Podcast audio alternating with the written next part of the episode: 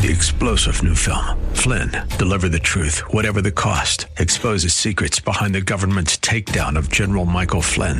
Flynn knew what the intel world had been up to. He ordered the first audit of the use of contractors. This set off alarm bells. He told the truth. He was the most dangerous person for Donald Trump to hire. They had to get rid of Flynn. Flynn, deliver the truth, whatever the cost. Available now. Watch it today. Go to salemnow.com. Salemnow.com. Thanks for listening to the Town Hall Review with Hugh Hewitt podcast, bringing to you the best voices on the stories and issues that matter. Helping make it all possible is the generous partnership with the Pepperdine Graduate School of Public Policy and ADF, the Alliance Defending Freedom. If you're enjoying the podcast, please tell a friend to go to Town Hall Review and sign up as well. Today, here's a piece I hope you'll enjoy from my colleague Sebastian Gorka. And now we have a special guest to analyze the latest musings of the face of the Democrat Party, as it has been told to us, and that is Lanhee Chen of the very important Hoover Institution, who is also on the faculty of public policy at Stanford. Uh, welcome to America First, Professor Chen. Sebastian, great to be with you, and congratulations on a great launch for the show. Thank you kindly. Thank you kindly. Um, we have received all kinds of contradictory reports with regards to the Green New Deal. Some people say it's just an old Bernie idea that has been reheated. Others have said this is full blown socialism coming under the it's you know it's the watermelon. It's the red on the inside, green on the outside attempt to take control of everything. And then we have the complications over the weekend that not even Alexandria Ocasio Cortez knows which is the real version. Is it the one that they posted and deleted, or are there phantom versions flowing about? Could you help our listeners here on the newest national radio show in America understand what is the Green New Deal, Professor Chen? Well, I I take the I, I take it at, at, its word. I take the face of the document that was posted, uh, I guess late last week. That was actually a resolution that was proposed in the U.S. House and the U.S. Senate that that talks about a variety of different policies. Now they may want to walk it back, but clearly it is an effort not just to address climate change, and that's sort of the cover for all of this. And Sebastian, I think the description of it as a watermelon is very apropos because uh, deep within the bowels of the Green New Deal is a unmistakable move toward socialism. It is an unmistakable move toward greater government influence, not just over carbon emissions. And yes, it's true they want to get rid of all uh, gas burning vehicles. It's also true that they're interested in instituting health care uh, for everyone via a government run system. It's also true that they're interested in minimum wage guarantees. It's also true that they're interested uh, in universal uh, paid leave that's paid for by taxpayers. So it's not just climate policy they're worried about. They're worried about a whole spectrum of things. And if you look at the text of the Green New Deal, you will see just how expansive and broad it really is. Do we have to take it seriously? As a person who teaches public policy, is this just a crackpot idea that will flame out when Americans understand the the strictures upon their freedom that it entails?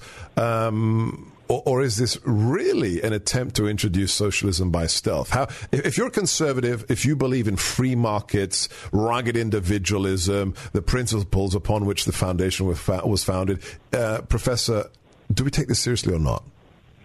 I take it seriously because there are people out there who take it seriously. There are uh, people in the Democratic Party, and by the way, Sebastian, these are not, uh, you know, just a few fringe members of the Democratic Party. I am talking about essentially all of the declared candidates for president of the United States in the Democratic yes. Party have said they support this. So this is not a crackpot scheme. This is actually something that that supposedly serious people have endorsed, and so we do have to take it seriously. But but the reality is once Americans realize, for example, let's just take Medicare for all as a small microcosm of this discussion. Medicare for all, you know, free health care sounds great until you realize it means a few things. First of all, it means that the coverage you currently have will no longer exist. Right. The second thing it means is that taxes are going to have to go up substantially higher. I'm not talking about, you know, 10% higher. I'm talking about 80, 90, 100% higher. And then the last thing it means is that the government is going to be deciding what kind of health care you get. Yes. These are the same people that run the DMV, mind you. These are the people who are going to be determining whether you need that medical procedure.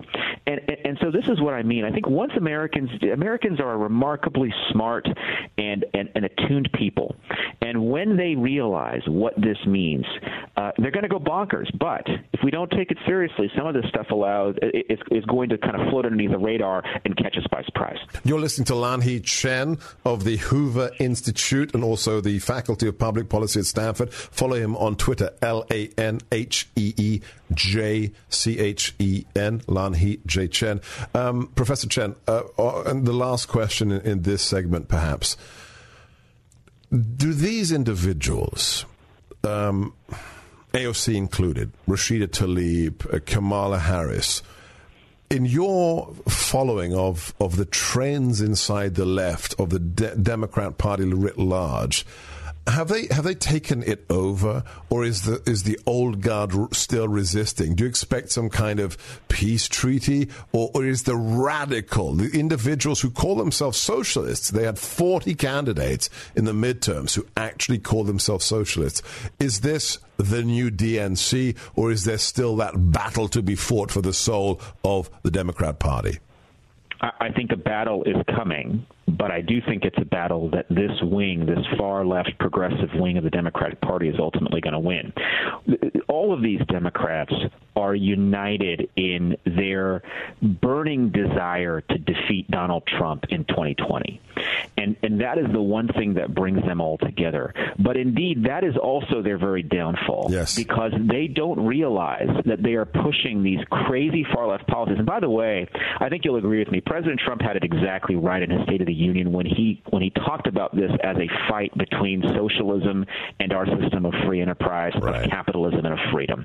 And that's absolutely the right way to look at it. The left will overreach. They've done it over and over again, and this is another example of that overreach. Well, the latest polls show stunning figures of 52% popularity popularity for the president, which far exceeds uh, President Obama at the beginning of his third year. I- is that popularity a function of, of these insane ideas such as Ocasio Cortez's, or is something else happening in, in the body politic? Well, there's two things. One is I think people are realizing that President Trump is getting some things done that they actually care about. They care about regulatory reform. They care about taxes going down. They care about the country being safe. But but the other thing is, you know, it, doesn't matter what you think of the president's ideas. When you look at the comparison, what these people are proposing in the Green New Deal, it's downright scary. And so by comparison, what the president's talking about is not only reasonable, but fundamentally, I think people are going to decide that's what's that's what's needed to drive America forward. So I, I think it's a combination of both of those factors. Professor Chen, there is a topic that so few of us understand that some on the left would actually have us do away with because they deem it to be undemocratic. But you actually understand the Electoral College. Why is it crucial to the functioning of our republic? Well, it, first of all, it was part of a agreement that was struck between various parties at the Constitutional Convention. So if you go back to the creation of our country, the Electoral College was an integral part of the compromise that allowed for our country to exist. I mean, I think you could even argue that were it not for the Electoral College, we wouldn't have a country. We wouldn't have the United States. And the reason why uh, it's important is because at the time of the founding of our country, smaller states did not want to be pushed out of the process entirely by bigger states. And so we created this compromise known as the Electoral College that, in essence, helped to enhance the power of smaller states. And that rationale for the Electoral College is one of the principal reasons why it was created and why it sits really at the fulcrum of our constitutional design, that our system would not be what it is were it not for the Electoral College. So to get rid of the Electoral College is to do damage to the constitutional design of our country. It'd be like someone saying, "Well, I think we ought to get rid of states. I don't think states are very useful." Or why don't we just get rid of this whole notion of voting for the people who represent us? It doesn't make a whole lot of sense either. So people who want to go back and rewrite the Constitution, and look, I I understand people have different views about the Constitution. I happen to believe that the text of the Constitution says what it means, and we should interpret it as literally as we can, in the sense that we should read into it uh, that, that the text of the Constitution is what is supreme. And uh, the text of the Constitution is quite clear about the creation of the Electoral College. So I have a I have a big problem with those who would seek to do away with this very very important part of our system of government, which was key to it and was part of that original compromise that made the republic possible. In the last couple of minutes we have uh, left, Professor Chen. Please follow him, Lanhee J Chen. That's L A N H E E J Chen on Twitter. Uh, one of the president's largest legacies in six years' time, which we don't really talk about much, will be what he has done with judicial appointments. Do you concur? No question. This is a, a, very underappreciated part of the president's legacy. It's a very, very underappreciated part uh, of the value of a Republican Congress is making sure that we are putting in the federal judiciary people who do not want to make up the law as they go along, but people who want to read the text of the law and, and faithfully interpret what that text means, who believe in the rule of law, who believe in values like freedom and opportunity. And I think that our judicial judicial system for too long has been occupied by too many who wish that the Constitution said something different, that it said what they want it to say. Well, too bad. It doesn't read that way. The Constitution says what the Constitution says. And the President and the Republican Congress, the Republican Senate led by Mitch McConnell, have actually been quite faithful in nominating strong men and women who are great jurists, who are great minds, and who also are true believers in the Constitution. And that is something that was a legacy that will go far beyond when Donald Trump is president. Very, very important and underappreciated element.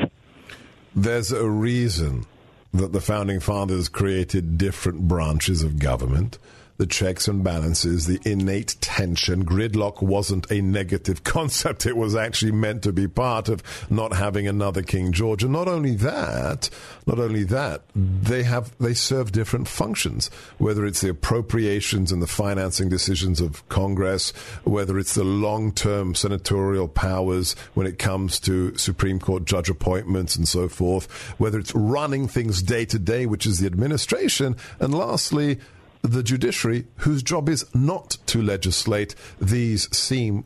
It seems strange that we have to remind ourselves that these are the characteristics the founders wanted. You've been listening to Lanhee Chen of the Hoover Institute. Check out Hoover Institute as well. Hoover, I-N-S-T on Twitter. An amazing institution. Thanks for listening to the Town Hall Review.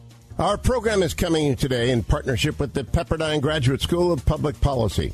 It's America's most unique graduate leadership programs offered on Pepperdine's breathtaking campus in Malibu, California. Learn more at publicpolicy.pepperdine.edu. If you enjoy your podcast, take a moment, tell a friend to subscribe today.